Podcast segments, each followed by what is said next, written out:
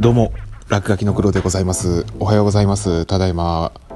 2月の11日、建国記念日の朝の8時、仕事入る前にね、ちょっと5分ほど喋っておるわけでございますけども、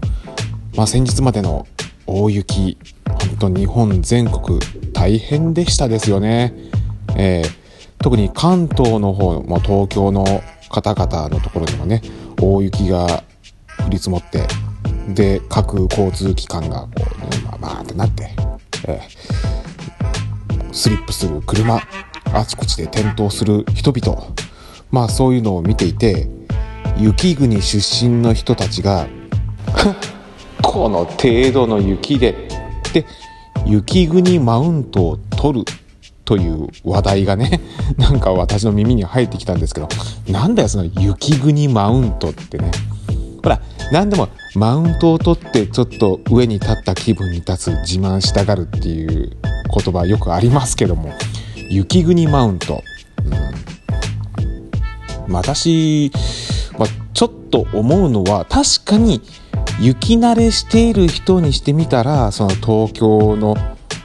雪で右往左往する人々を見て、ついついそういうことを思いたくなる。で、逆に言えばね、東京にいる人たちってね、くそ、北国の連中がここぞとばかりに鼻高々に偉そうな面をしやがって、なんていう風にね、えー逆に噛みつきたくなるような、えーお互いそんなね、ケンケンガクガクしなくてもと思うんですよね。でも、私の中でなんとなく感じるのは、いや、これってあくまでもインターネット上でしかやられてないことだよねって。実際のさ、それこそ北海道出身の人が東京で暮らしていたらさ、それはそれで結構大変だと思うんだよね。だって、いや、スパイクついた靴買おうにも、東京のどこにも売ってないよ。わざわざ北海道の実家から送ってもらわなきゃいけないよ。なんていうね、人もいるでしょうし。とにかく、雪に対応するグッズの販売だったりとか、インフラとかっていうのが、その都市に備わってなければ、ね、まさに、郷に入れば郷に従わざるを得ないような状態になってるわけですよ。北国出身であっても。だから、なんていうか、雪国マウントって、本当に世界どこでもつながれるだけのインターネット上だけでのね、罵り合いのような気がするんですよね。実際の現場ではみんなそれぞれがさ、こうお互いに助け合うもんなんじゃないの、うん、何真面目に語ってんのここで。でも実際さその北海道に引っ越してきた都会の人がね初めてのそこでのなんか雪の多さに圧倒されてそこでなんか右往左往するっていうところを見て これだから東京もんはっていうような北海道の人たちのねもうこれも雪国マウントというのかななんて思うんですけどでもね私雪国マウントぐらい取らせてあげてもいいんじゃねえのって思うんだよね。だってさ何かにつけてやっぱ東京とかはうちの近くだと名古屋とかあるいは大阪みたいなね、えー九州だと福岡ですか？そういう都会っ子っていうのはもうその時点でなんか俺の方が田舎者よりも上に立ってんだぜって。